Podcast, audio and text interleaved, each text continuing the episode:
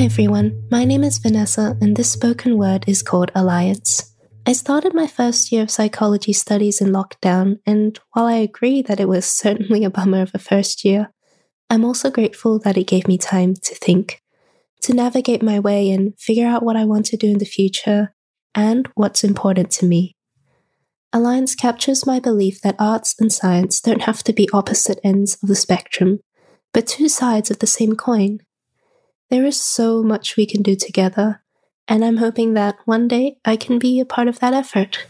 So, without further ado, here is Alliance. The artist at heart is a child. The scientist at heart is a child. You don't agree, do you? Let's start from the beginning, shall we? In the beginning, there was creation, otherwise known as the Big Bang.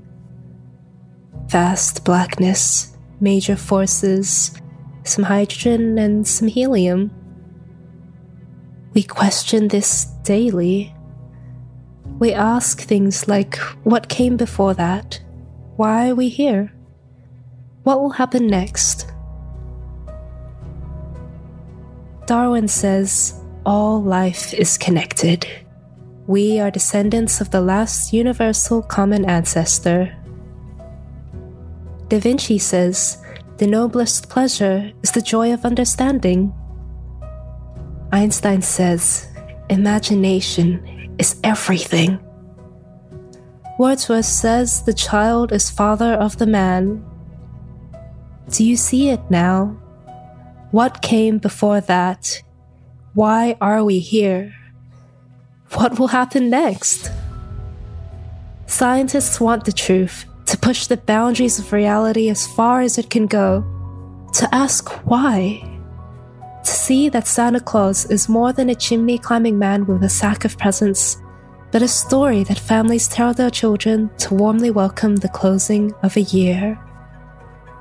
Artists tell the truth through illusions, through performance, Behind the forms, movements, prosody, and tales, there are crumbs of truth scattered in the corners, folded in the pages, hidden behind the curtains, and littered over the pictures.